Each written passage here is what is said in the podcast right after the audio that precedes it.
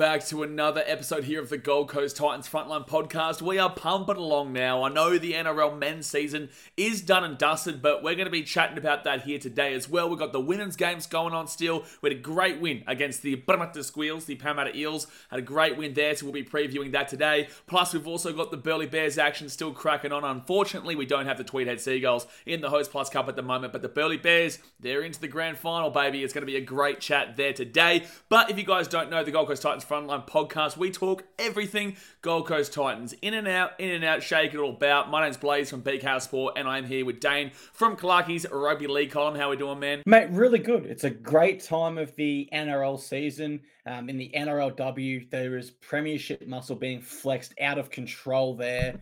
Um, Arnold Schwarzenegger like flexing going on there. It's it's lovely to watch. Um, and then of course reserve grade where we're featuring some of our younger Titans well, they could be going through to a grand final, which of course would give them experience on the big stage, which can only be better for our men's future. So, bloody great time of the year. Great stuff happening around our club still, despite our men missing the finals. And I've got to ask, actually, do you have a team that you are favouring or going for at this stage in the NRL season? I know Sharks, uh, your family side, they went down by one point. Is there another team you'd like to see going from here? Yeah, thanks for reminding me of that one, man. Yeah, that was a really fun one to watch this weekend, as I knew that uh, you know, my mum's team is the Sharkies, right? So I do get behind the Sharkies for my mum. I, I would love to see them going well. Uh, so not only do I have to suffer the pain of the Gold Coast Titans men's team this year, but I got to witness an absolute heartbreak there for the Sharkies. I would say that in regards to, you know, if I was to get behind another team here, it would be, you know, the likes of the Warriors or the Knights, which do have their positives and negatives for us in regards to banter terms. I think the Knights, for me, they're a real, you know, they're one of those teams where it's very easy to get behind them because they are a battler like us, and so are the Warriors. They're a battler like us. However, the Warriors haven't won a premiership before, and neither have we. So if they were to go and win it, now we've got another team that we have to compete with in regards to the banter of, oh, guess what? We've won a premiership and you haven't. At the moment, we've kind of got them alongside. So, although I am supporting the Warriors to do well this year, the Knights are, are kind of a team that I would love to, to, to crack on. But again, I actually think that the Warriors are going to get the win over the Knights this week. So, I think that, look, when it comes to me, I just want to see a fresh competition. I don't want to see the same teams winning over and over again. I think everyone's like that. You know, we've seen enough of the Storm winning. We've seen enough of the Roosters winning. I guess we've also seen enough of the Panthers winning, but you do also have to just appreciate the success that they've built for their team and hope that one day we can emulate that. So for now, it's between the Warriors and Knights, but with that being said, yeah, the two teams that I have an affiliation with, obviously the Titans, which is is my team, and then Mum's team, which is the Sharkies. But then again, when the Titans play the Sharks, I want to absolutely whoop them. It's just that we're not when we're not playing them. But uh, yeah, the two teams that I actually kind of cared about, they're Gonski, son. They're Gonski. And when the Titans do play the Sharks, there is often a drunk person in the crowd next to you yelling uh, obscenities to the Sharks fans than myself. I'm really joking. Um, you know, you're not though. Yeah, well, well, you, well, no, you're not because it did happen down in there Cronulla. It did. Look, is it on camera? Oh wait, it is. it's on YouTube in 4K. Um, but I, I, used to be the same where my family team's the Eels, so I would cheer them, um, except for so every sorry. other team, over every other team but the Titans got to the point where I just couldn't handle the heartbreak two like two times every weekend. So I've really disconnected from the Eels respectfully in recent years. I think I'd like to see oh, look, I really want to see the Warriors go on, but as you said, I'd hate to be the only club without an NRL premiership. Um, Dolphin, Dolphin, Dolphin, Dolphin, oh, of course, Dolphin, Dolphins, Dolphin. of course. Yes, of course. My, my apologies. Who could forget those uh, scrubs that fluked uh, finishing above us on the ladder, of course. No, but in all seriousness, uh, my daughter's godfather goes for the Knights, and seeing him, you know, really happy about the win last week, seeing his side back in finals, I think I'm going to get around them. Uh, but yeah, NRL still exciting, even though our team's not there. Let's jump into our Titans news segment. I, I, want to start off the segment by talking the equation for our NRLW side this week. So, a win against the Raiders means we absolutely maintain third position, but we could go higher. Ideally, we want a few results to go our way so that we can get a home final. If we lose, it needs to be by less than 11. However, if the Broncos uh, if the Broncos are beaten by the Dragons, then it's okay that we lost. That that's fine there. We just can't lose by more than 11 and have the Broncos win. We want the Roosters to lose to the Cowboys. If the Roosters lose to the Cowboys, we get a home final. So for everyone this week, our NRLW sides we want to be cheering on are the Cowboys and Dragons, and of course, our Titans. Um, I, I want to ask you. So the official crowd attendance on the NRL website is listed as 2,086 at our last NRLW game against the Eels. How high do you think that figure can rise come finals? I think that the the attendance was look on the Eastern's grandstand in the sun. Obviously, it was just GA, right? It was just general admission on the weekend, so you could have a choice of sitting on the the normally corporate side, which is in the shade, beautiful, or you could sit on the Eastern side, which is great with the drums, with the front line, with the atmosphere, but it is also in the sun, right? So a lot of people did choose to go onto that other side, which is where the cameras weren't really on. Uh, sorry, the the cameras the cameras predominantly kind of obviously show towards that eastern side, so you didn't get to see a great deal of a crowd. But on the other side, there was, you know, there definitely was a, a great deal of people there. I think that we are building, and we are we will definitely speak about this later on in the podcast. But it is really good to have seen at least you know two thousand people get out to it because I have seen NRLW games this year in other places, not Gold Coast, that have had less than a thousand. Whether they tell you that's the numbers or not, or not, because I can tell you right now they can you know dilly daddle those uh, those figures up to really benefit the the numbers, right? It's it's very easy for clubs to actually do that. So you know, I, I do believe that we have the best NRLW support in the country. I will maintain that. I will stand by it. There is no team across the comp that brings the noise like Titans fans do. There is no team across the comp that that, that brings that same passion. Obviously, there's a ways to go. You know, we're still well and truly on the up in regards to crowd support for the women's. But, you know, why not? Why not get behind the women's right now? We don't have a men's team in the NRL finals. We're, in, we're, we're more than likely going to be in the NRL finals. But even if we weren't, like, we've still got that extra two weeks here of of being able to watch a team and have a team to support. And I think that it is a, a, really underrated game. People still look at what the NRLW was five, six years ago when it just started, where the quality was uh, with all due respect, it wasn't great. Now it has come leaps and bounds since then and has a long way to go, but is on the process of on that go, right? So I'm really excited about the future of it. I know it can definitely grow. And if we get a home final, and this is the main thing here, as you were saying just then, Dane, if the Roosters lose and the Titans win, well, we get a home final. We will get a home final, and we have a great record at home now. Granted, we'll, we'll have to play the Roosters at home, which will be a real tough one well, we obviously did lose them early on the season, but eh, getting a home final will be something that we just haven't, we, we don't really know about here on the Gold Coast. In the men's team, we haven't had a home final since 2010. And guess what? We won that we won that. That was against the Warriors. It was actually our only individual men's uh, finals win. Uh, men, yeah, finals win actually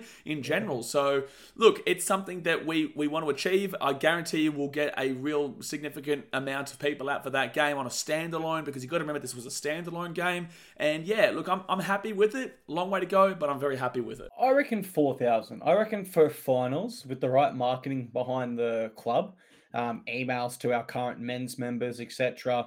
Um, you and I pushing it as much as we can. Um, then I, I, would really hope that yeah, four or five. I, I, like that. I think that's a figure that's definitely achievable, and it would just be such an amazing sight to see. Uh, whilst I mentioned memberships there, I'd be remiss if I didn't mention the 2024 membership expression of interest are now open. We did break our all-time membership record in 2023.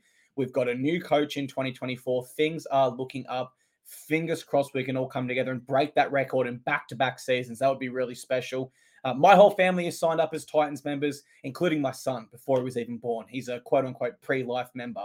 Um, so, how do you get in your expression of interest? You can call 07 5656 5656, or you can email membersinfo at titans.com.au and register your interest.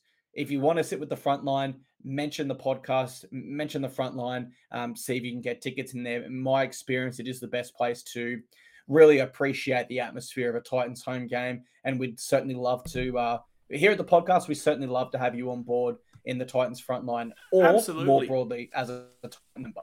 Yeah, absolutely. And, and what I'll say to that as well is that, look, other places in the stadium may have its benefits, but what you get with us here in the front line is the craziness, right? You know, you, you don't get to hold back. You get to go full ball. We've got the drums pumping, we've got the chants singing, you know, we've got just everything we, we do is to create a crazy atmosphere, a crazy atmosphere for our team that really not many teams are able to achieve on a sole purpose like that. Like you do see, you know, the big teams and some other teams having that kind of audience and atmosphere, but we want to be able to really enforce it. And and considering that we are actually a struggling club, when we get to become a good club, my goodness me, the, the atmosphere at Cbus will be pumping. I still maintain that the Gold Coast has obviously never won anything in our entire history, right? And, that, and that's just not rugby league, that's everything. AFL, they haven't even made the finals, at the Gold Coast Suns. They've never made the finals in their history. The Titans, obviously, we haven't won a grand final. The basketball team didn't do anything. The A League team didn't do anything. So we've never actually witnessed any kind of success on the Gold Coast.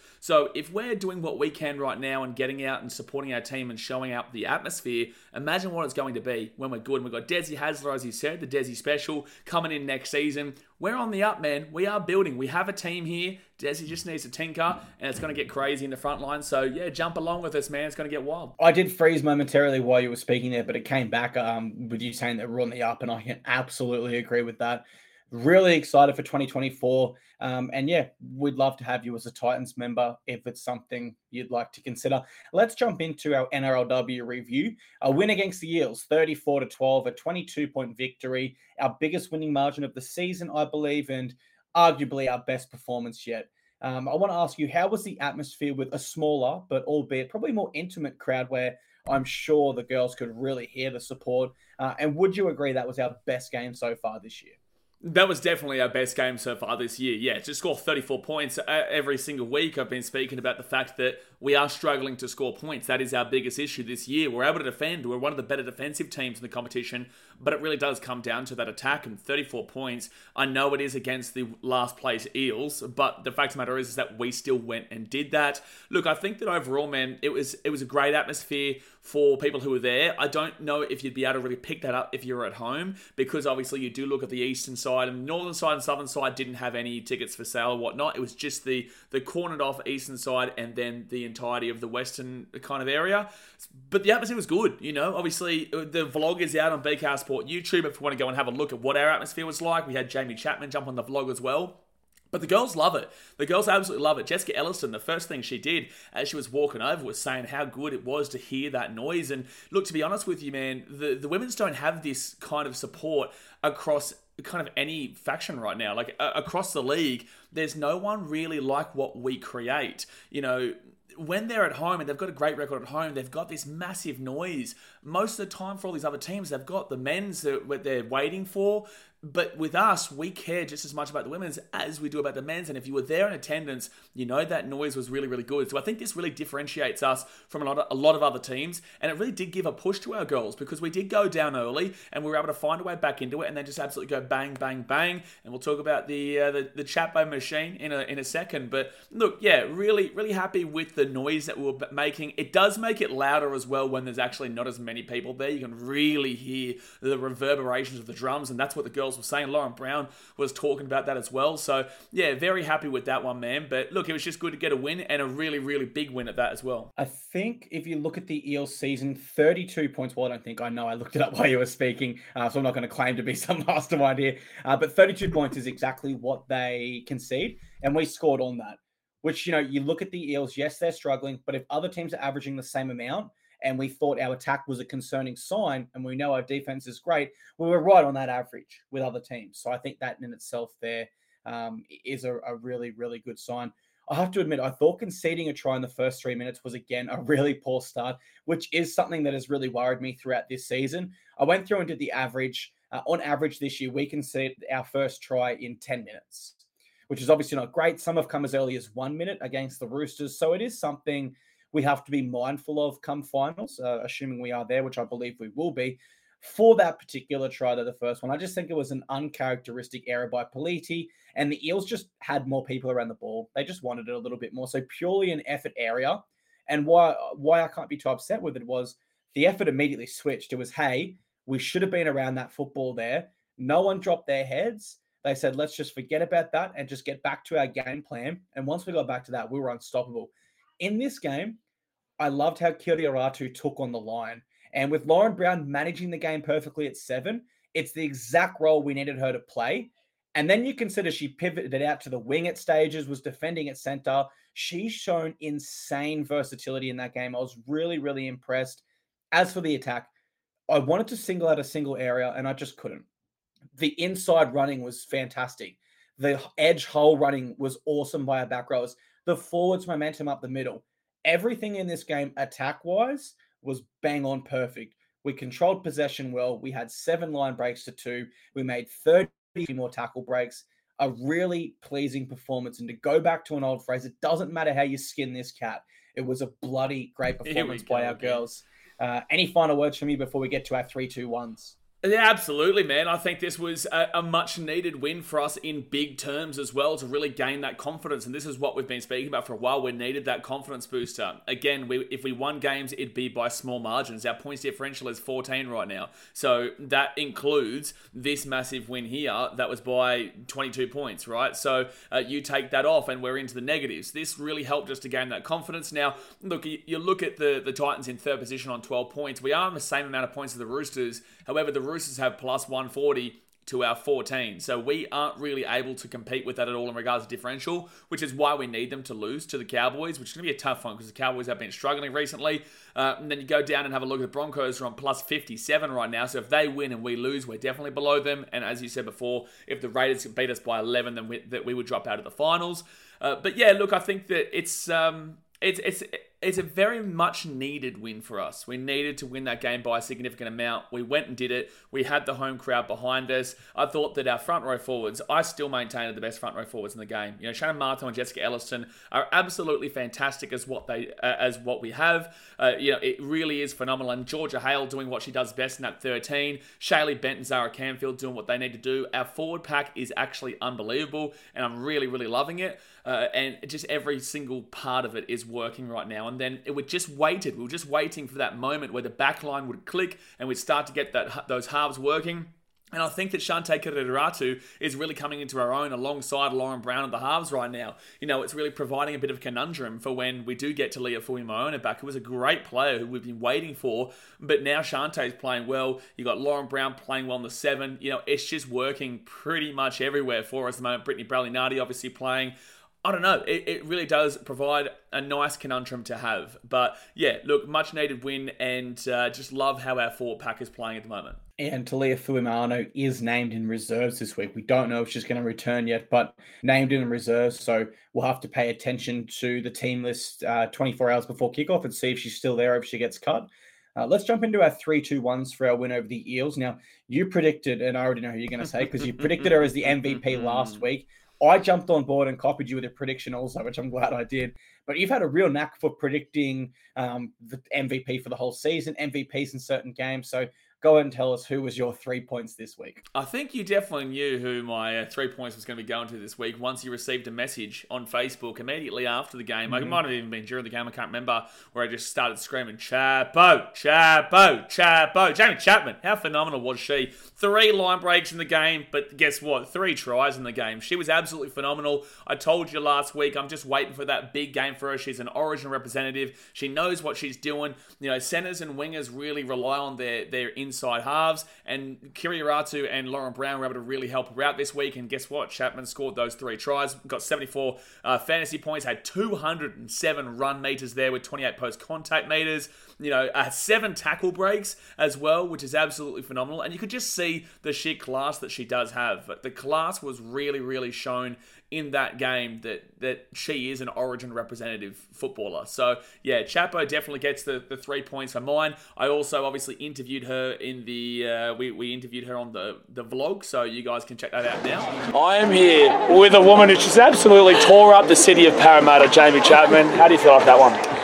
I'm pretty pumped. Um, good to come here and, and they come here and, on our home turf and get the two points and yeah. Well, I thought it was pretty loud here today. We got to support the girls really well and obviously no boys game, so it was all the focus on you girls. How's that feel for the public come yeah, out? it was amazing. The atmosphere. We just ran out so many fans. Not even a boys game. It's just an all women's match, and to see how many people turned up for us, it, you know, it means a lot. We love you guys coming out. Thank you. Well, it's all about the Gold Coast community, and we're coming. We're getting that home final. We're getting that home final. Yeah, Chapo was fantastic. So I'm assuming you went the three points with her as well. Absolutely had to. Uh, an attacking masterclass. What I really loved from El Chapo in this one was her inside hole running. That El change. Chapo. it's a good nickname, isn't it? it is a good nickname. It's just it's funny. If people know who El Chapo is, it's hopefully it sticks. Took me off uh, guard. Uh, Took me she, off guard. It was a funny she one. likes it first, and if she does like it, hopefully it sticks. And if not, I apologize. Uh, but yeah, El Chapo, the inside hole running there was just phenomenal, and it's something I really want to see more of. That change of direction really disrupted the Eels line. And I think it's something we can also use as a decoy once defenses really start to click and become aware of how potent that is. We could see the inside defender almost freeze up in anticipation that Chapo is coming on the inside as we then give a, wider ball to our outside back sets. That really, really promising signs there moving forward.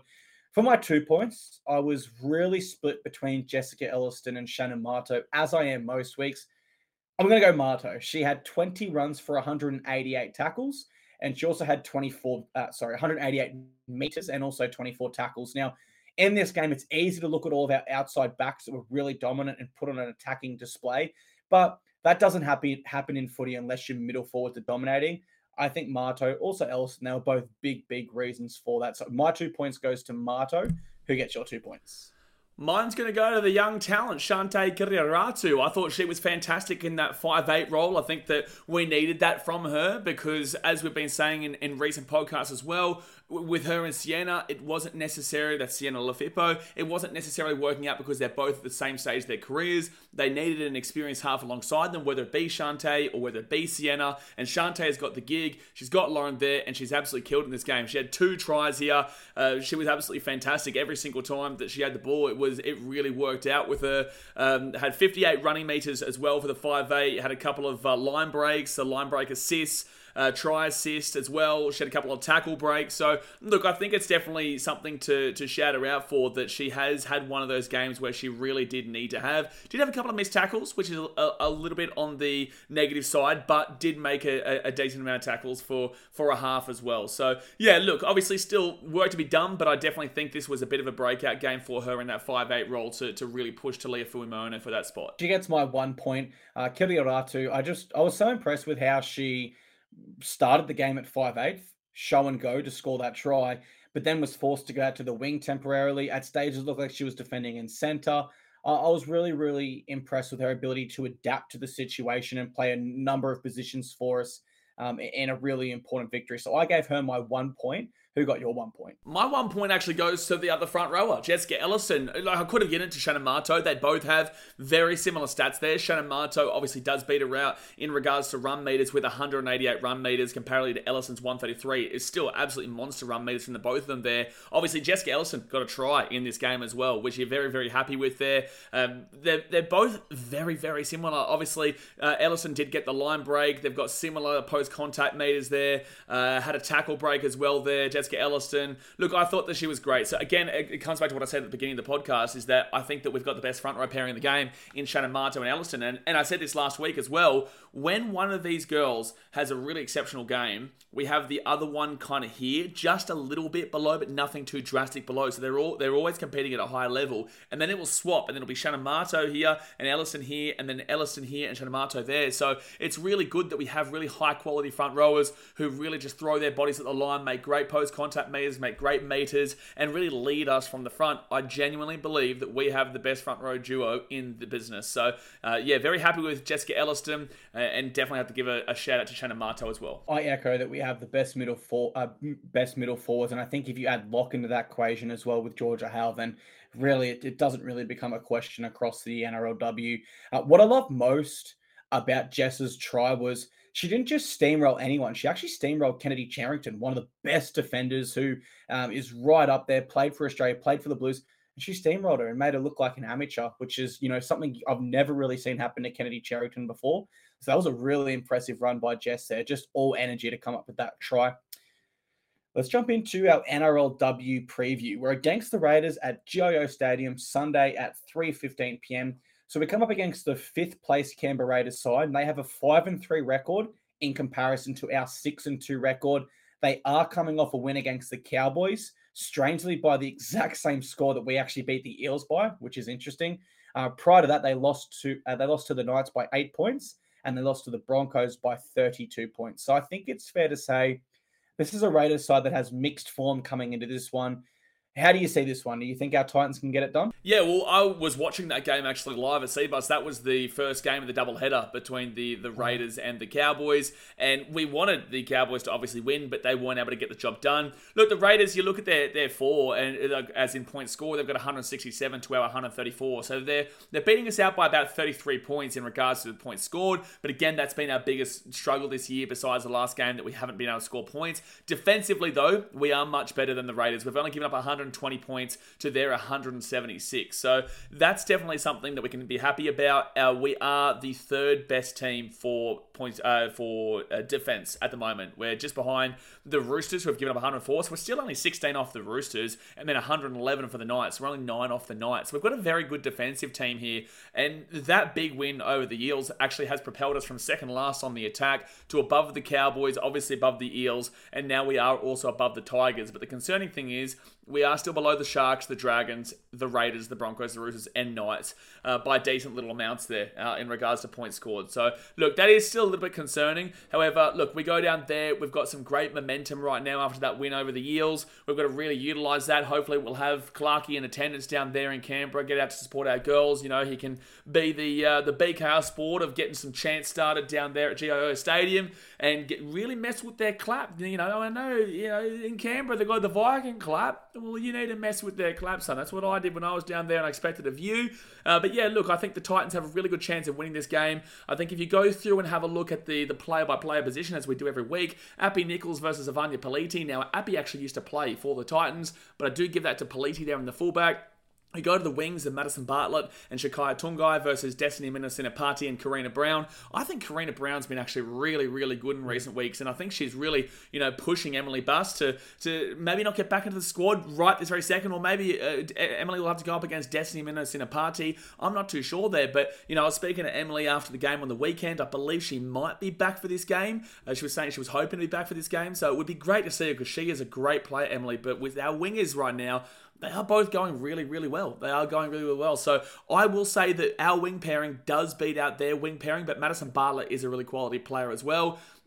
Look, you're going to the centres of Shia Robbins, Reti, and Mackenzie Wiki. You're going up against Jaime Chapman, who just scored three tries, is an Origin representative, and Noel Williams Guthrie as well in the centres. Our centre pairing does win that.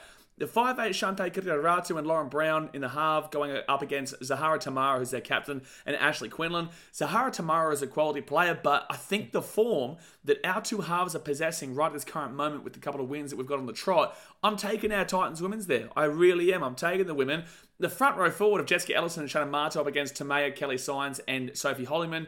You don't even have to ask me twice. You don't have to ask me twice at all. I'm telling you, our front row pairing is the best in the business. Number nine is Chante Temara versus Brittany Breayley I'm taking Brittany Breayley Back row, Monalisa Soliola and Elise Smith versus Zara Canfield and Shaylee Bent. I love the duo of Canfield and Bent in regards to Bent being the X factor and Canfield just doing the hard work and doing what she needs to do. I think that I'm taking our girls again. And then when it comes to the 13, Simaima Taufa versus Georgia Hale as our captain.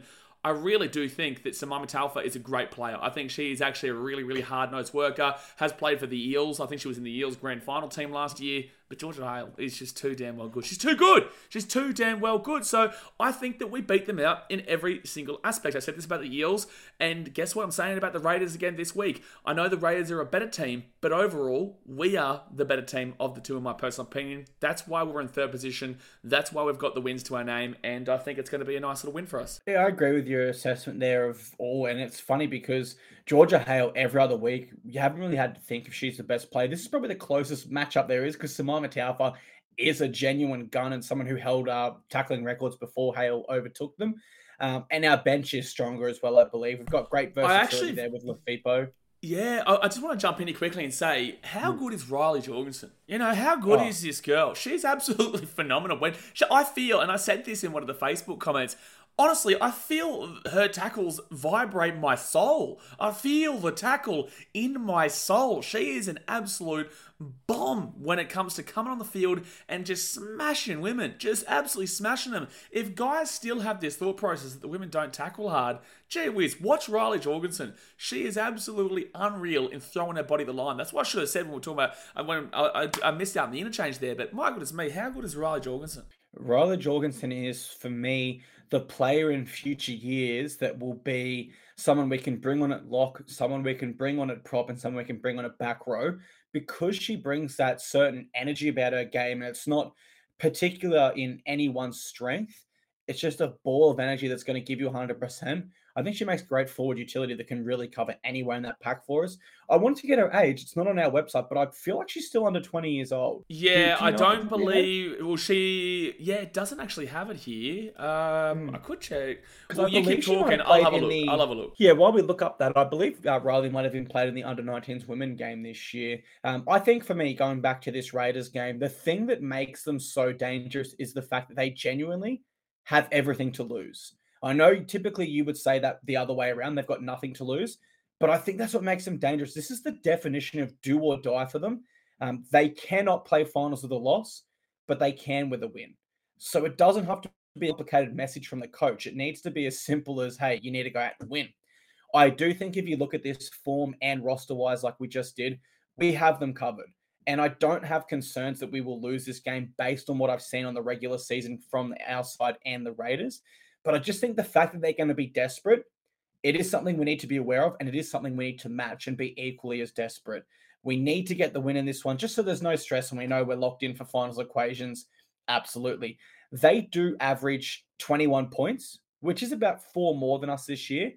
And their set completion is at 75%, which is higher than us also. That being said, we do average more tackle breaks and less missed tackles. We actually averaged 39 tackle breaks per game, which is the highest of any NRLW side, which I was surprised about because, you know, you, you look at the stats and arguably we don't have the best attack. It's not our strongest point, but the tackle breaks are there. So the opportunities are there. And I suspect as our spine keeps gelling, the points will come hopefully in the final. So I just think if we can keep our attack sharp this round, like we did against the Eels, and really avoid getting dragged into a nitty gritty style of play that Raiders NRL and NRLW realistically like playing, we should win this one quite clearly. There is every opportunity for me in this one that we head into the break with a sizable lead and the Raiders completely drop their heads in the second half and go, well, this, our season's over. We're not coming back from that margin. So for that reason, because we're on the eve of finals, I actually am going to tip us 13 plus. I think we can build some real confidence in this one and hit the finals on a great winning streak. And I think we can have this one done by halftime with the right attitude because I really think the Raiders will drop their heads if we build up a big score heading into the break. Uh, I'll go to you for if you found anything on Riley Jorgensen first, and then your final prediction and maybe another MVP one.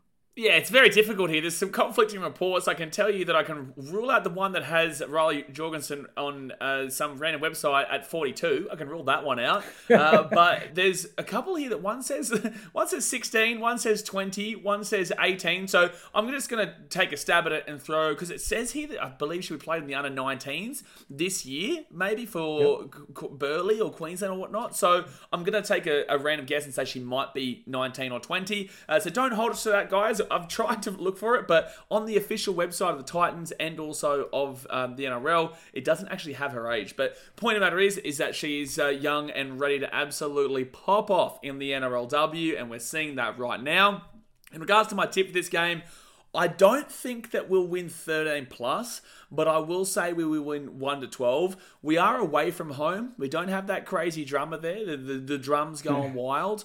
Uh, uh I think that we win this game based off the fact that we are the better team, but the, the Raiders are going to be desperate, right? And I think the the Raiders know, right, because they can't actually achieve above the Broncos anyway, unless the Raiders lost by like one and the Broncos lost by 60, and they'd still actually still be above the Raiders there. So the Raiders have to win this game. I do think they'll be desperate in front of their own home crowd, but also how many people are going to turn up there at GIO Stadium, which is a little bit a little bit out of the kind of area uh, for people to, to drive out there. Uh, so I don't know. I think Titans win this game 1 to 12. I can see a world where we, world where we win this game 13 plus, but the Raiders being desperate might give us a little bit of a scare, but we've got the better team. We've got the better team, so I'm going to take our Titans girls. And I'm going to say. Who do I say as our MVP in this game? That is a real good one. Our MVP, I've been pretty good with these recently. Yeah, I'm going to copy you. So whatever yeah. you say, I'm going as well. You know what? You can go. Who do you say? Oh, I think Polite, uh, Pelite, I think she's due a big one. Um, but it, it's so I'll, I'll say yeah, I'll lock in our star fullback I for wanted my to- MVP prediction. Yeah, I wanted to see if you who you would say first, just so that we can really come back to that. So you don't copy my papers. You know, you don't copy my papers. In regards to this game, geez, who do I look for? Um, I, I do see this as a game that Georgia Hale really can just lead from the front again. I think this would be a forwards battle, to be completely honest with you. I think that the Raiders do. Uh, do give up a few points here and there, but I just I'm really looking towards Georgia Hale here as as the one that really takes over this game and and leads from the front. She's making a million tackles. You know, she just knows how to. I feel like this could be a grindy game, a real gritty and grindy game where it'll come down to the wire. So I'm going to say Georgia Hale is the MVP. I know that might be a little bit of a cop out, but with that being said, with the form of our backline, I could have easily looked at a Pelite. I could have easily looked at a, a Jaime Chapman again, to be honest with you, and even Karina Brown. You know, uh, maybe even Chante But I will take Georgia Hale. Gritty game. Canberra known as being gritty. I'll take us 1 at 12, and I'll say Georgia Hale is our girl. I love that pick. And just myself quickly, before we move on to our Burleigh Bears, uh, I will be there with the family representing the front line, um, sitting on the eastern side there. I believe it's the the the Larkham stand, not the Meninga stand, um, right near the front on the 50. So if you are there as a Titans fan, please come up, say hello, and um, join join the front line there. We'll um, represent proudly in the nation's capital. And let's go into around the grounds. Burleigh Bears defeat Wynnum Manly Seagulls 57 to 8. Keep in mind, this was a prelim final. Um, you don't see that too often in, in prelim finals. It was an absolute thrashing. They advanced to the Q Cup grand final. Now, we did have more Titans feature in this game than when we originally broke it down and anticipated. Team lists did change before kickoff. Those being Keano Kini, Ken Maumalo, Tony Francis, Isaac Fa'asuamaleaui, and Jacob Alick. Now, I'm not sh- too sure what happened there if our club was withholding them and saying no. I don't know what happened, but they weren't even in the reserves. So something happened behind the scenes where Queensland Cup allowed them to return. Maybe they had to wait to be cleared as eligible. I don't know. We didn't think they were playing. They did play. We kind of felt Burleigh would be too good regardless, though. We tipped them 13 plus. Then when you add our Titans boys in, you know, there's just so much premiership muscle there that it wasn't even a question. Um, so over to you. How did our Titans go in this prelim final? Mate, we went absolutely fantastic. You couldn't go past what we did. You know, Keano Kini was absolutely unbelievable. This guy was just ridiculous. And we we know this is what Keano Kini can do. Two tries in the game, 218 metres, which is the most of any player, three line breaks, and nine tackle breaks. Nine tackle breaks. Nine tackle breaks. That is absolutely absurd. Kenny is a star talent that we just need to find a way in future years to find his way into the Titans team. But then again, we have JC and we have AJ. Where do you put him? Tony Francis, one try, 90 metres and three tackle breaks. Uh, only had zi- he had zero kick return meters, which is quite you know interesting there. That's really that's strange, hey, because Ken Maumalo had something like 80 and Kini was recorded for 30. So I, I didn't watch the game. I'm not sure if they didn't kick to Tony at all or if Q Cup stuffed up the stats there. But 90 meters with zero as kick return meters is actually really good for a winger. Yeah, maybe they were just trying to target Kenny Maumalo or, or, or Hmm. target the size of Kenny. I'm not too sure, but yeah, that's weird that he has zero recorded uh, kick return meters. Kenny Maumalo had one try, 189 meters, and one line break and eight tackle breaks. So we had a lot of tackle breaks in this game. Isaac Fa'asuamaleaui, 48 minutes for 202 meters, 84 post contact, four tackle breaks, two offloads, and 17 tackles for zero missed. That is a monster game there by Isaac Fa'asuamaleaui. Uh, Jacob Alick, 80 minutes for 106 metres, 5 tackle breaks, 4 offloads, and 22 tackles. So, really good game there by our boys. And obviously, yeah, we, we are just on a roll at the moment. You know, they're just absolutely pumping through teams. You go back and have a look at, at their recent r- record 57 8 against Wynnum Manly. They beat the, the Central Queensland Capras 38 to 12. They beat the Blackhawks 20 to 12. They beat the, the Mackay Cutters 24 to 10. Wynnum Manly Seagulls again 35 to 6. They had that draw with the Pride 22 20, but before that, obviously lost to the Dolphins 38 6. So they're on a 1, 2, 3, 4, 5, 6. This is their seventh game straight if they win. This is their seventh game straight if they win. So, yeah, absolutely flying right now, the Burleigh Bears. Very happy with it. And I think what pleased me most about that was young guys like Kini, they're kind of at this point in their career where we're getting a pretty good read on them. And in such an important finals game, they lived up to everything they thought they were, right? We knew Kini had X factor. He delivers that with a double. We knew Tony Francis was a consistent winger that's not going to let you down. He delivers with almost 100 meters in a try. We know is a veteran. He delivers with great stats. Isaac Farsuma we know he works hard in the middle. 200 plus meters in 48 minutes. Is genuinely insane. It's some of the best minute for minute stats you'll see in footy. And Jacob Alick, I, love that he had the five tackle breaks and the four offloads because it really goes back to what we saw in his debut, where he's prepared to chance his arm, throw the offload, break a tackle, look for opportunities. So I loved how our Titans performed in this one. I think it's really important, particularly for the younger guys. I'm talking Isaac, Alick, and Kini, that fingers crossed that the Bears beat the Tigers this weekend. Our players will get grand final experience against the New South Wales Cup premiers in back to back weeks, being the Q Cup grand final and then the state challenge on grand final day. And generally, for Titans fans going to the grand final, um, if you already did book your tickets earlier in the year, that was brave, but we respect it. Um, you know, you will have players to watch for the Bears, hopefully, and hopefully our NRLW side is there. So it still could be a great day for Titans if things continue to pan out uh, in our favour. I think as well, just quickly before we jump on to the next next topic, is that you look at this uh, this Brisbane Tigers team, and mm. that we're actually also really lucky the Storm are playing this week. So because the Melbourne Storm in the men's game lost to the Broncos in such you know spectacular fashion, the Melbourne Storm obviously have to play all their players against the Sydney Roosters in Melbourne this week. So that means that this Brisbane Tigers team doesn't get the benefit of having a lot of those other talented players that they could have had. You know, they've still got Kane Bradley who who's locked in with the Storm. Same with George Jennings. Riley Jackson's played for him before.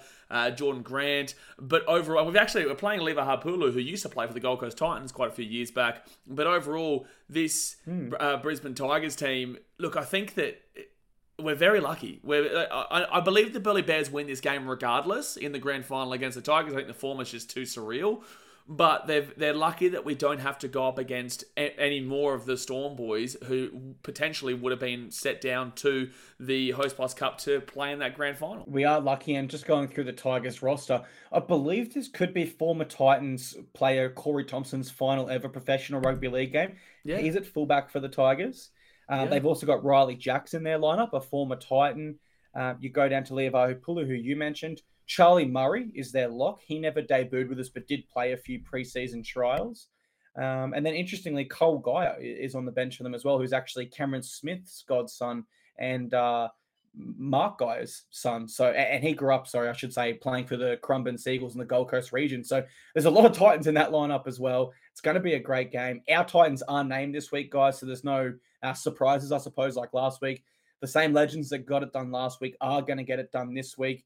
My prediction is Bears 13 plus. I just think they're in such a great spot. I, I can't see um, how that stops. I think they get seven in a row and feature on grand final day. Uh, Kini, MVP again for me. What are your predictions for that one? I'm taking 13 plus as well. I think this this Burleigh Bears side is just too dominant right now, especially with the littered talent of Keano Kini, Tony Francis, Sami Sawalima has been playing for a long time as well. He's a great player. Kenny Maumalo, ex-Titan Tyrone Roberts, uh, Isaac Fa'asuamaleaui has been great. Obviously, Paddy Politoni has been there for quite some time, so he knows how to get the job done there. Jacob Alick as well, he's playing in the back row. And then their bench is just fantastic. And Vaka Sikaheli, who is actually contracted to the Titans as well. You know, we have a really, really dominant team. So, look, Josiah Pahulu is also on the reserves, who is an up and coming for the Titans. So would love to see him get a crack. But yeah, overall, man, I think 13 plus. I think, look, I love Koza. I love Corey Thompson, but he's just going to have to feel the uh, the wrath of the the Titans boys, the current Titans boys here this weekend. And I'll say Titans 13 plus. I believe it's at Redcliffe as well. So let's go show the Redcliffe faithful, uh, you know, how to win the uh, the HostPlus Cup. Yeah, you're right. It's at Redcliffe, 5:30 p.m. Also on Kayo Sports on the Sunday um, which does mean, you know, with the NRL finals being on Friday, Saturday, there is still footy there for you on the Sunday as well as our girls back to back there. Uh, and I just went through and counted 13 current or former Titans in the lineup of both sides there. So that's pretty exciting as well. Now, what we're going to do as far as our NRL side is concerned, we're going to do a breakdown of players, season, games, future predictions. We're going to go pretty comprehensively but we're going to do it week to week. So the core focus will still remain our NRLW side uh, whilst they go through to the grand final and win it, of course. Uh, but we want to break down our men's side each week as well. So we're going to go through and review our backs today. Now, obviously, we have a few backs, so we're not going to spend too long on each player. We're just going to give a, a few sentences each and then give them a rating out of 10. Now, for myself and a few of our viewers, the rating out of 1 to 10 that I will assign to each player is based around the circumstances of which their season played out. What I mean by that is the ceiling for Thomas Weaver being a 10 is much lower than what a ceiling for Kieran Foran as a 10 would be, for example, because Kieran Foran is someone who's played more, he played more games, he had larger expectations. Um, are you going to do your one to tens the exact same way? Pretty much, man. Yeah, look, obviously you look at the, the circumstances and the situation surrounding it as well. So it can't be just based off of one pure, just one simple reflection. It has to be off of the individual circumstances, yeah. Yeah, I agree, man. It'd be unfair to go like, oh, Tom Weaver, I'm giving him a two because he only played three games. It's, it's not really a fair representation. Uh, so we'll go through first name A to Z. I'll kick us off with Aaron Schoupp. Now, I actually thought Aaron was good this year without being great. And I do think Titans fans, because he stood out a little bit more on a struggling Bulldogs side, might have expected a bit too much from him. He did play 18 games this year and he had three tries and assists combined. Defensively at 84.5% and averaged 108 meters. Uh, meters. I was disappointed with reports that he was looking to leave early this year, though they do remain unconfirmed. But I think Shoppy's given himself a base to improve on in 2024, which I'm excited for now that he's fully set on the coast. I'm going to give him a 7 out of 10. I think our fans have been a little bit harsh on him this year. Do you see it that way as well? I would agree. I, w- I would agree for the most part. I think this wasn't, you know, Aaron's best year, and I think he would know that himself. You know, he definitely would set the bar pretty high for himself, and and unfortunately, this year at a new club, he wasn't really able to fully get I guess, nestled in, especially with the ever changing, you know, surroundings of the Gold Coast Titans. We did lose Justin Holbrook, who brought him in, and obviously brought in Desi Hasler. There has been an issue with centres at this club for a little bit now that people complain about. I do think that, look, again, Aaron didn't have his best year. He would admit to that. I do think that he was actually better defensively than people do make out, though. Like, I remember that Sharks game, as I've said before, a Sharks game, people hounded him for his defense, but he didn't actually miss a tackle. I think that overall, look, his attack may not have been what we wanted. However, we knew how to score points this year. So we don't actually need him to score tries if someone else is scoring the tries and we're getting a lot of them. Loffy broke records this year. We had Phil Sami. You know, we've we've got the Brian Kelly did what he needed to do. We've got a fullback of JC or AJ Brimson who is scoring tries flo- uh, flowing as well. So look, I think that yeah, a little bit harsh from the fans overall this year. I would go and say a. I would say a six. I think that he can definitely do better. I think that I don't think it was as bad as people say, but I, I think he can do better. I really look forward to him under Desi Hasler though. As I said last week with with one of the questions we had was, um, you know, which play do we think will succeed the most under Desi? I think that it could be Aaron. I think Aaron could really work well under Desi, the structure, the defensive structure he has, because Shuppy is a better defensive player than people make out. So I'll give him a six, but I do know that he has a lot more to give to this club. And I, I love what you said there about improving under Des Hasler. I think that's a huge possibility. Um, Aaron seems like the sort of player that will respond well to a hard nosed coach that's going to keep him on the straight and narrow, fully focused. I have seen a lot of hate comments online towards Aaron. I'm not sure if he sees them. I hope he doesn't. Um, but just from the Gold Coast Titans Frontline podcast, mate, we love you. We think you're a great player, and we're looking forward to seeing you next year. Let's go to AJ Brimson. 14 games this year with 16 tries and assists combined. Played one game for the Maroons there in game three and probably wasn't at his best in the rep arena. But I can't speak highly enough of this person, uh, this player rather, and his attitude this year. Uh, I thought his attitude was really, really great and you know really reflected and, and rubbed off onto others. 2024 is even more exciting with a potential positional change there, potentially a floating role like we've seen players like Latrell have at center, Turbo and Origin, which work really well. So for Brimson, though statistically not his best season, I'm actually going to go an 8 out of 10. I thought he was really, really important, brought a great attitude every week. Uh, what are you going to rate Brimo in a word on his season, please? I think that I'm going to I'm going to say that it wasn't his greatest year by any means, but that was more so due to the injuries. He did pick up quite a few injuries this year. I remember the one at Manly. He's had a couple of them throughout the season, which did stunt his you know consistency and stunt the ability for him to to really knuckle down and absolutely smash out what he can achieve. AJ is an electric talent. We know what he can produce. I'm going to give him a 7 out of 10. I definitely think it was above par. I think he did everything he can. I love his attitude at this club. I know AJ very, very well. He's a great bloke, and I know that he absolutely wants every bit of success for this team. I think that he'd probably agree that, look, he's got a lot more that he can offer as long as those injuries don't really come into his game as they have been in specifically this season. I'd say this season has been the harshest one for him in regards to injuries. So, yeah, I think he had 14 games this year, uh, did everything that he could. I just think it comes down to the unfortunately the injury curse. So I will go with the seven out of ten, but we all know that he can have a ten out of ten season next year. And for Brimo as well, there wasn't like you know a broken bone that you kind of recover from and, and you're good. There were soft tissue injuries, which we know have such a high rate of reoccurring, such the hamstrings, calves, etc. Um, I'll let you go first for this next one, so I don't hog uh, all the comments. Let's go to Alofiana Khan Pereira. Uh, how did you see his year?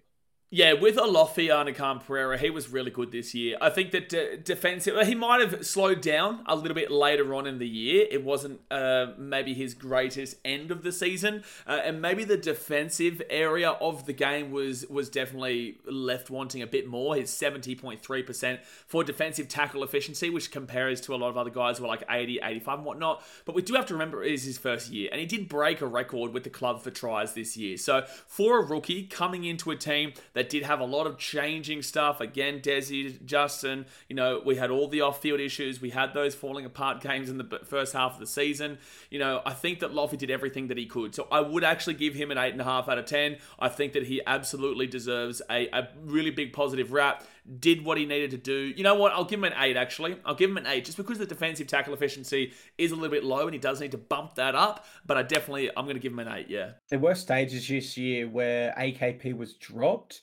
Uh, and I do agree towards the end of the year, his form probably did dip a little. I'm not sure if that's an attitude thing or just purely being a rookie, right? And trying to apply um, that killer mentality across a, a, regular season. Did play 23 games this year and break the, the record for the most ever tries in a Titans season. So I, I think that uh, us being critical is probably just we know how much talent he has. Um, I guess myself, if I had to pick a down part of Loffy's year, only 35 tackle breaks and averaging 113 meters, which is quite low for a winger. Um, example, Ken Maumalo, our Q Cup winger, averages much greater tackle breaks and meters without the tries. But I am keen to see him build in that area of his game. And because he's a rookie, I'm actually going to go an eight and a half out of 10. Uh, I think for a rookie, there was much more good in, in Loffy's game this year than there was bad. Uh, our next player is Brian Kelly. Now, he had 21 games this year for 15 tries and assists combined, and his tackling efficiency was 81% with 141 meters averaged. Like Shuppy, I think BK was good without being great this year. I am glad we've re signed him. I know that that was kind of in the air because he did leave Manly under Des in the past. I'll give BK a 7 out of 10.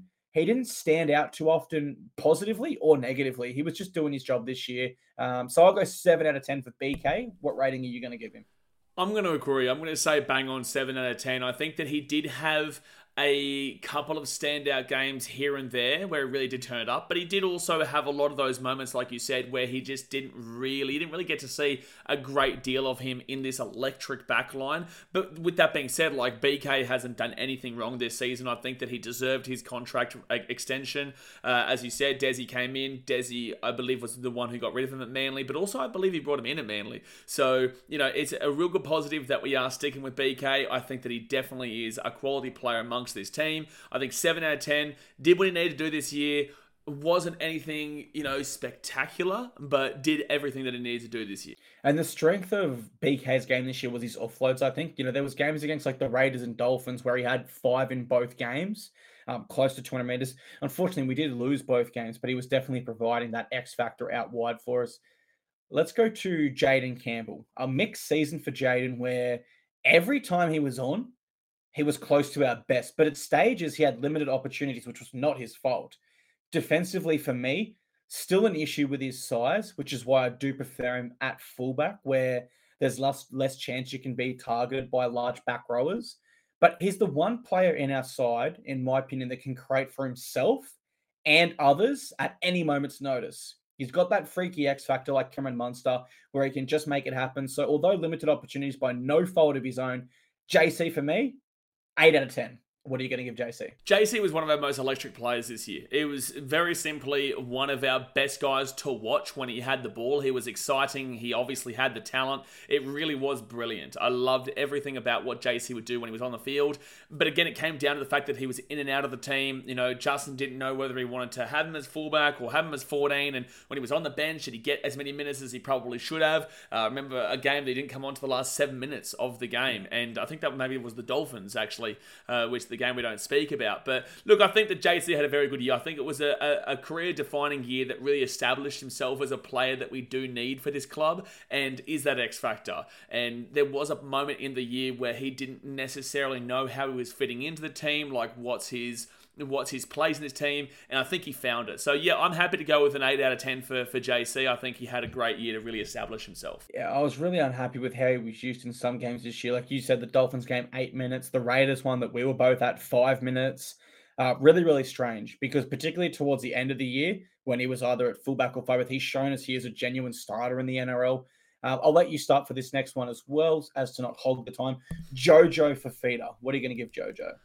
Jojo had a bit of a tough year, man. You know, he had a bit of an injury. He actually had quite a bit of a lingering injury at points, which uh, for him really messed up his season quite a bit. I was expecting a lot more from Jojo. I know Jojo well. He's a great bloke. I do think that this year wasn't his best year. I think that he has a lot more to give. We know what he can provide. Uh, wasn't able to get as much consistency this year as we've seen in the past when he had that that uh, miniature breakout last year. He was trying to really establish himself. So I'm going to go along the same lines of Aaron here and say I'd give him a six, but I do know that he can absolutely have a better year than he's had this year, and he's just going to be chomping at the bit to really prove that. Yeah, for Jojo, he was backing up from his rookie season this year. We saw him eight times, and I believe it was either the year before last year we saw him in the Australian Prime Minister side. This year we saw him 14 times, a combination of on the centre and the wing. And I actually think I prefer him on the wing based on what I've seen. He did tackle at 87.5% efficiency, which is really good given the positional changes. Um, he's still 20. He's still learning. The X factor is still there. I'm going to give him a 7 out of 10. I think he had some really good moments this year. Now, I know you're a big fan of this next book, so I will let you go first again. What about uh, the grand final bound Keano Kini? We all love a bit of Keano Kini in our lives. Look, he had a real, you know, trial by fire this year. He had to take on teams like the Rabbitohs, like the Warriors, like the Panthers, like the Storm. You know, he had these big time teams that he really had to contend with as his introduction to the NRL. It's not like he did have that game against the Bulldogs, but he had an introduction by absolute fireman, and obviously it was really his debutant year. I think that he did have his moments where he struggled to really find himself and get himself in games. However, with him being a rookie and with the trial by fire, I know what kind of talent he can possess. But this isn't re- reviewing what talent you can possess, it is how your season went. And I think I would just go with a, a straight up seven here. I don't think that we can be too harsh on him. I think, again, he is a rookie and it does come down to who he played. I do think there are big things to come for him but I think it's just a, a, pretty simple seven at this point. I like Keano Kini on and off the field. I saw a YouTube video where he went over his sneakers collection, actually, which was quite interesting. Hearing him speak, getting to know him a little bit more. Uh, six games. As, uh, just Kini, just but... quickly on in regards to that, as soon as he put that up on his Instagram, this was actually a couple of hours ago. I messaged him my shoe size, and I think I said thanks, bro. no, well, apparently he wants to create his own uh, shoe brands. I was like, I just messaged my shoe, shoe okay. size, and I was like, thanks, bro. yeah, that's a bit of a joke well, there. So you know, maybe he'll be uh, he'll be able to sponsor the podcast. yeah, well, when he does create it, we'll definitely uh, we'll definitely give him a big shout out there. Uh, only six games for Kenny this year, but every time he started at fullback, got an opportunity off the bench, whatever it might have been, he only played the eighty minutes twice. Uh, there was a Sharks game where he shifted there at, at halftime and played out the whole second half. I like what I see, and I want to see more. He never let us down this year with every chance he got. I never once thought after seeing Kenny on the field, well, he looks a bit a little bit raw for a rookie. I was really excited those. So, so I'm going to go seven and a half out of ten. I'm a big Kenny fan. Ken Maumalo, I've got not applicable for a rating. Zero games this year. Um, did have a good year with the Bears. 15 games for 12 tries and assists there, and 154 meters gained. But um, do you agree we won't give a rating to players we didn't see feature at NRL level? Yeah, we can't give a, a, a rating to Kenny Maumalo. Like he look, he did really good stuff for, for the Burleigh Bears. Uh, wasn't anything you know out of this world, but absolutely is in the equation to to be a part of this this wing setup. So look, yeah, NA for this year, but look, hopefully you know I think he is signed for another couple of years as it is. Yeah, Kenny Maumalo is there for the next few years. Let's go Kieran Foran now. I don't think there's too much more Kieran could have done this year. He was clearly compromised by injury and fought on, and realistically, like, let me be very clear with this, gave his future health for our club. Like, this is a guy that after round 10 could have pulled the pin on the season and thought, nah, I'm on a pretty good contract here. I need toe surgery. And he fought on, which is clearly going to affect him with his children and family in the future moving forward. So I love what Kieran did for our club this year, effort wise. I can't forget what he gave for us. I'm going to go a nine and a half out of ten. Yeah, I love what you're saying. Yeah, I, I think that everything you said there was is brilliant, especially considering after every game I see Fozza and he is limping. You know, he is really putting his everything into this team. You know, as you said, he could have easily packed it up and said, you know what, pack it in. It's time for get surgery, and I'm going to chill out, earn some money, and you know, be on the sidelines or support the boys on the sidelines. But he didn't. You know, that's not Kieran Foran's work ethic. This man's work ethic is honestly unbelievable. I love what this guy's provided this club. Happy to give him a straight up nine, a cold hard nine. Obviously, there are still things that you know we do want to see there. But with that being said, I think he does everything that he possibly can. Um, you know, it's just obviously when you get to that ten marker, you're looking at it has uh, perfect. And overall, it's really hard to give anybody from the team this year a pure 10 or really, really damn well close to that in like a 9.5 in my personal opinion, just because there is still a lot to be wanted. And I think that does come down to, as well, the injuries that Fozza has had this year. But again, that does come down to the fact that he is just putting his body on the line. So I'm going to give him a stone cold 9. Absolutely love what he did. He's a great bloke. He loves this club. He loves everything he's doing. And uh, really excited to see what he can do under Desi next year. Oh, with his uh, with with the master and the apprentice back next year, we can only expect Foran to improve, which is amazing for our club. Let's go to Phillip Sami. Now, before I get to this, I will say I've spoken to Phil with this. He's okay with me saying this, but I'll get to that in a second. 21 games this year, 114 tackle breaks, and 171 meters averaged. Genuine rep player statistics, right there for a spot in the Queensland Maroons would not have looked out of place. But last Sunday or last Saturday rather at the Star Casino in Sydney. He told me he was coming. He wanted to watch the Roosters and Sharks. He didn't come. He didn't come. So whilst it wasn't one out of 10, 10, one out of ten. That's it. One out of ten. Yeah, whilst it was a nine out of ten, it has actually been downgraded to a one out of ten for his poor off-field attitude, where he absolutely dogged me. And uh, look, I wasn't happy. I was excited to watch the game with him and him and JC. But Phil, one out of ten. Unbelievable, Phil. You know what, what Phil? Phil? Have a word to yourself, Phil. have, have, a word to yourself. Dog and the boys. How dare you? I, I, I, thought better of you, man. But, you know, it wasn't me, though. So, you know, you can have your, your qualms with Clark, uh, with Clark over here. uh, I'm going to sit here and I'm going to give you a 9 out of 10 because I thought you had an absolutely fantastic season. I thought you were strong. I thought that Phil, maybe I'm going to stop speaking to him directly now. Uh, but I thought Phil was strong. I thought he, he scored tries. I thought that he had a massive, massive bounce back, bounce back year after a couple of years where he was kind of like getting by doing what he needed to do at a good level. But this year, he really took it up another level to get him back into the origin frame. Obviously, I believe he's Samoa representative, uh, uh, uh, applicable as well. Uh, I loved what Phil Sami brought to the team this year. Very, very good player. Very, very strong winger. Uh, I don't think we missed Greg Marzhew uh, as much as we could have if it wasn't for Sami really standing up and with Loffy standing up as well. So I'm going to give uh, Phil Sami a, a, 9 out of 10. I thought he was great across the season, except for the fact he dogged the boys. Yeah, obviously we cannot brush over that fact. We'd love to ignore it, but it goes down to a 1 out of 10, baby. Sorry, Phil. Uh, let's go to a man who has a 100% conversion accuracy this year. One of your favorite players. I'll let you go first for the man, the myth, the legend, Tanah Boyd. Mate, he doesn't miss. It's not possible for him to miss. It's not possible. If it's coming down to his uh, conversion kicking, I'm giving him a straight up 10 out of 10. Like, that is just, it, it's beautiful. It's a sight to behold. You know, he just does not simply miss. In regards to his game this year, I do think there is still a lot for us to, for, to be seen from Tanah Boyd. Obviously, he did everything that he was asked of this year in a struggling team. Definitely has a lot to work on in regards to his defense offensive abilities, but he is also still pretty good at defense. It's just that, you know, there is still a lot of his game that needs to be worked on. Um, attacking wise, I think he has improved as a player. And I think as the season went on, we really started to see that Tanah Boyd can be a really, really quality player. The seven is always picked apart at the Gold Coast Titans. And look, to be honest with you, it's always picked apart everywhere unless you are a Nathan Cleary kind of guy or a Daly Cherry Evans. And Cherry Evans.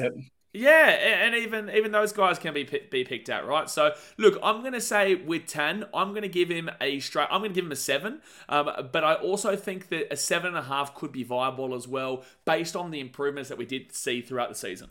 Yeah, I've got eight and eight out of ten here for Boyd. I think I'm to tone that back to seven and a half. Twenty-one games this year, averaged 435 kick meters and converted at 80% according to the NRL website. But I do believe that's a conspiracy and it was more so at 100%.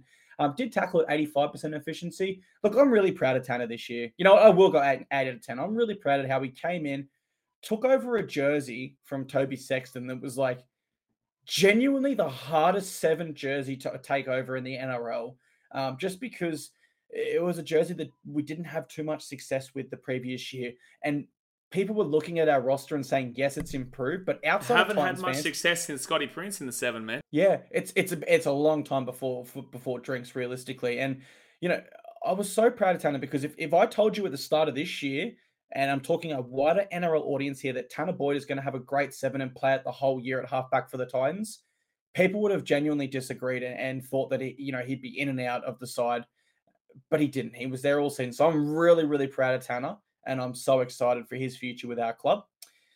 Our next player is Tommy Weaver. Now I've got him in the same boat as Kini, where we saw three games, limited opportunity. I thought at times he probably pushed a pass or a kick that he shouldn't have. But look, that's me being extremely picky. And when you're a rookie halfback in the NRL, it's the toughest job in the entire game. So I was really impressed outside of those small areas, what we saw from Tommy. Never looked too overawed. Give every opportunity had a red hot crack. So I'm going to go a seven and a half out of 10, out of 10 rather for Tom. What are you going to give Tommy Boy? I love that. I'm actually going to give him an 8 out of 10. I thought that he, with his very limited game time, with his very limited amount of time, he did get given another similar treatment to uh, Keano Kini, where he came up against some really tough, damn well teams. And we also saw what kind of warrior this man is against the Dogs, where he got the boot to the face. He had like broken everything on his face, but yet he still cracked on. And, you know, Tommy Weaver is just He's got a work ethic, very similar to Tanah Boyd in this regard, that they will absolutely dig deep for this team. And look, I think, yeah, in the limited time frame, yes, he did push it past too many sometimes, but that is due to the fact that he's a debutant, a rookie. Uh, and uh, yeah, I, I, really liked him this season. So in the limited time frame, I'll give him a 8 out of 10. Yeah, and I think like everyone listening right now loves the Titans so much. And we all acknowledge like this, if you're watching on YouTube, I'm grabbing a Titans logo right now.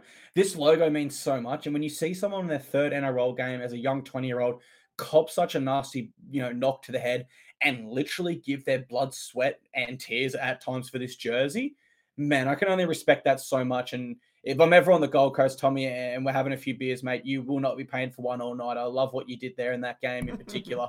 You did will you, not be paying uh, Did you meet him at the members' night down there in Melbourne? I did. I got a photo with him and Tino with my daughter. He was he was really uh, cool. Uh, look super at you, nice, little fanboy, eh? Look, look at nah, you, mate, fanboy. I am the biggest fanboy for Titans. Every time I meet a Titans player, I still get the shakes that I used to get. Um, I'll never forget the first Titans player I got something signed off. It was Luke Bailey. Um, and everyone was, you know what it's like after a game when members are on the field. He was oh, out there, yep. everyone was going at him, and I was really shy. And I had the 2014 NRL Elite Masters card, and I and uh, he was the master that year. Ryan James was the apprentice for that series, and I remember just shaking. Luke, can I please get a signature? Um, since that moment, you know, I'd go around the bus after. I meet other players from other teams in the NRL, and it's like, "G'day, mate, how are you?" And you know, I, I like your stuff, Clarky, or you're a wanker, Clarky. I'm kidding. No one's ever said. No players have said that yet. Um, oh, know, I've said it. I, have personally yeah, said you, it. I know you have. yeah. I know, you, well, next time I see your phone, Instagram logins, there's probably hundred burn accounts are there. They're the ones that hate me. no, I'm only messing. Uh, but no, seriously. Anytime I meet a player from another club, completely normal conversation. Anytime I meet a Titans player, man, I'm breathing. I'm thinking about the conversation because uh, it just takes me back to that boy that just loves this club so much. And I, I love that feeling, to be honest. Our final two players are Tony Francis and Treymain Spry. Uh, we won't give them ratings. A few words on them for me. Unreal year for Francis with the Bears in the prelim final here, about to go, sorry, in the grand final here, about to go to hope for this state championship as well. We hope for a debut in round 27. Instead, we saw Shoppy move to the wing. He's still 20 years old. All I can say for Francis is the talent's there get back to work. We're all behind you the times. We want to see your debut. We want to see you at this club, mate. Keep working, and the debut will be very, very soon. And Treymain Spry, again, a player who didn't feature this year but has in previous years, shifted between centre and fullback for Tweed this year and proved that he provides us good depth there on the outside backs where possible. Uh, but again, no rating from me for either player. A chance for you to give a word on both. Yeah, look, no rating, to be fair. Like, I would have loved to have seen Tony in that last game against the Doggies, but it wasn't to be. Shup, he went out to the wing and did what he needed to do there.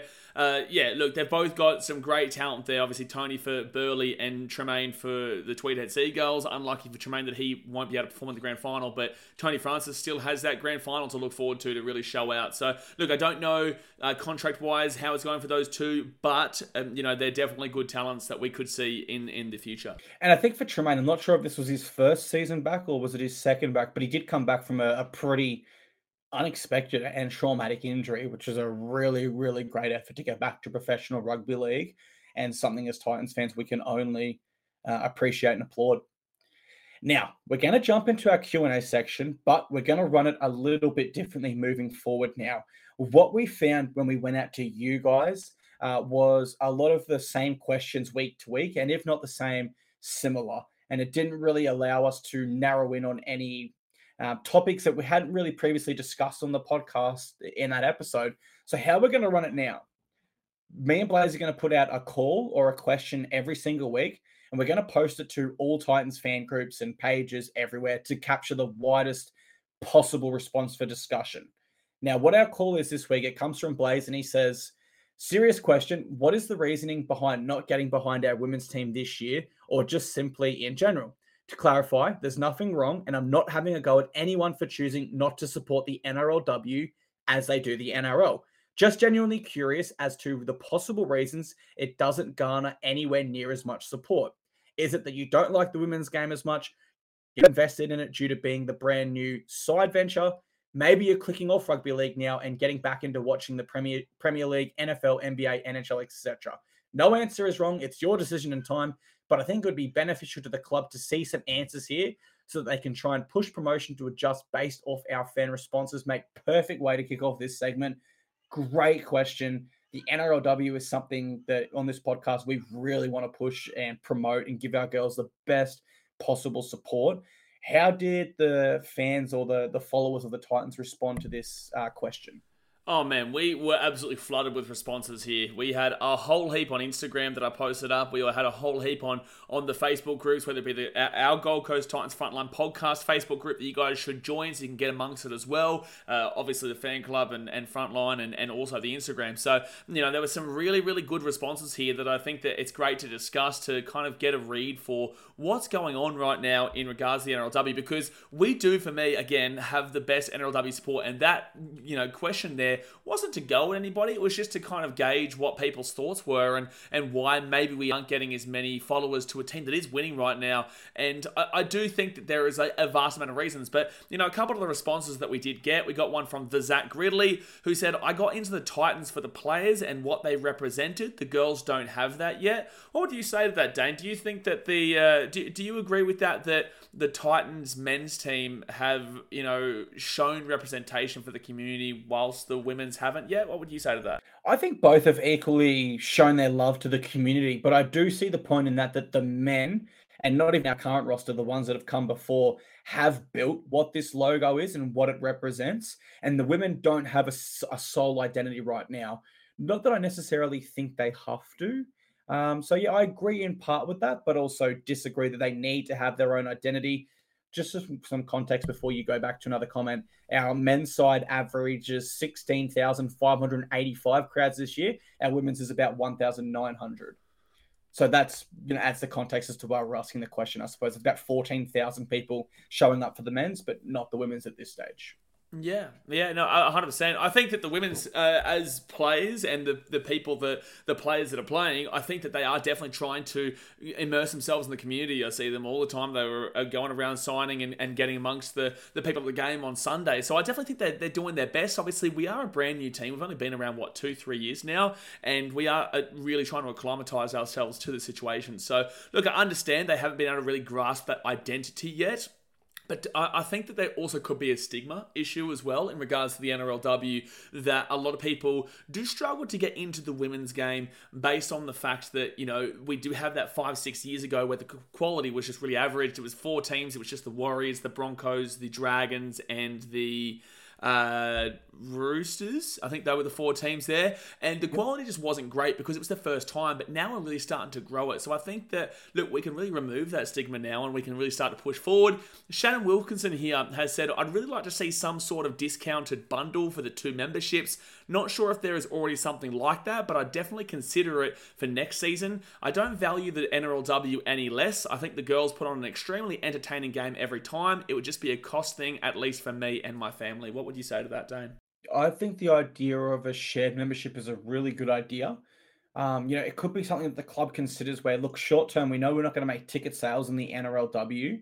uh, but we offer it as a package with our NRL, and hopefully that gets people wanting to come back and come for more. And that has worked for other successful businesses in the past. You know, I think of Uber most notably. It used to be so cheap to get an Uber. Now it's essentially the same as a taxi, but because they've built up that reputation that you know they're reliable and a good service, maybe the same could apply with our women's side, where at first we take the hit, but eventually we do start to charge again. And I think people start to love the product and they understand why and are happy to charge my one I want to go to, and I'm, I'm, if I say anyone's name, I'm not having a shot at you at all. Um, we just want to discuss it, and it comes from Nathan Davey, and he actually said, "I think it's boring, no real big hits, and nothing exciting." And I do see a lot of blokes in particular have that sort of mindset around the NRLW, and I think it's kind of as a dude, there's a stigma that women's sport is it can't be as good as men, and, and men's sport is the only sport that I'll watch and I, I just I just don't understand. It's a very old school mentality where, particularly, like we both have daughters, right? So we understand the future uh, that we want to provide for our daughters, and and what these women are putting in every single week, and what they have in the past. That these opportunities exist for all athletes, regardless of gender. And for Nathan, I was going to say this, but I can see you've said uh, you've actually replied and said every hit Riley Jorgensen makes, I feel my soul, bro. And I agree. I was actually going to say Nathan if you're ever on the Gold Coast, genuinely, I will send you two hundred dollars to your bank account if you run it straight at Riley, and you tell me that there was no big hit there.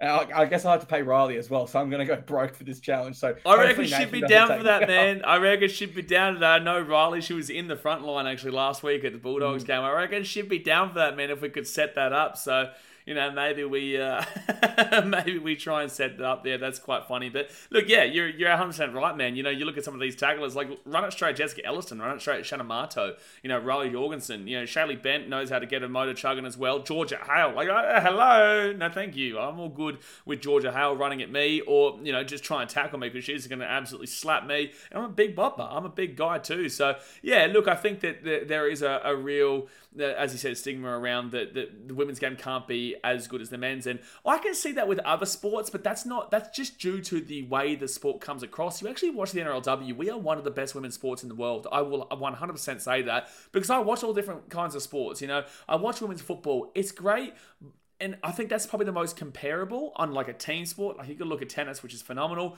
but like the AFLW hasn't captured it. The AFLW just doesn't have that same quality like I do believe the NRLW does have. And I just think that we need to really, you know, clutch onto that and really grab onto that and absolutely smash it. So look, I think that people just need to yeah forget about the, the past in that regards and just kind of um, really I think I don't know if he's actually had a, a watch of a game. I'll, I'll, be honest with you. Like some people, they might say they have, but they might have watched one game or two. If you actually give it a bit of time and you watch a couple of games, you will see that there is quality. It is still building. We're not saying it's the perfect. It's, we're not saying it's the NRL caliber just yet. But the NRL has been going around. Rugby league, professional rugby league, has been going around in the men's game since 1908. That's 115 mm-hmm. years ago, right? The women's game's only going for around for six, seven years, and there was a break in between. So you know, we really need to adjust our mindsets and understand that the women's game is really quality to watch. Maybe not at the men's level, but it definitely is quality. Now, another one here that I think we'll, we'll have as our last, because we have been going on for a little bit of time now, unless you might have one important one afterwards, is from Liam Hatch. And he says,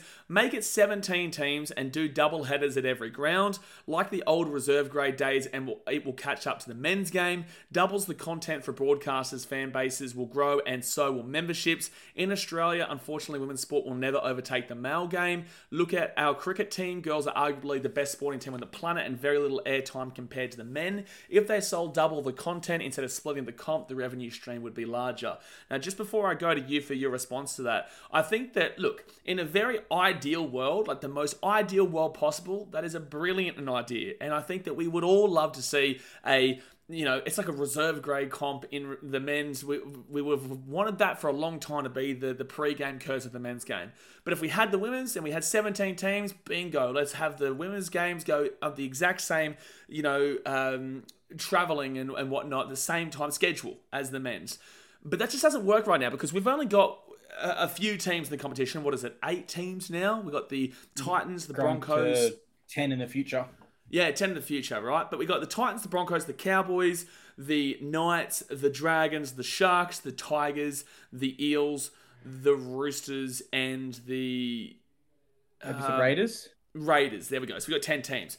So you're looking right now at nine games throughout the season. You have to then triple that. We have to triple that to then get to the 27 game season of a men's comp. And it's just not really going to be viable in that sense. It really isn't because we don't have the funding for it. Now, I know people are going to say, oh, well, to get the funding, we need to have the, you know, we need it to be a watchable and what that type of stuff. But for me, in an ideal world that works, but I just don't think that we're ready for anything of that kind of level yet. But if we get to that point, it would be a brilliant idea. What would you say to that, Clarky? get to that in one second. I agree, and I definitely take your word on women's sport when you say that the NRLW is at a higher standard than some.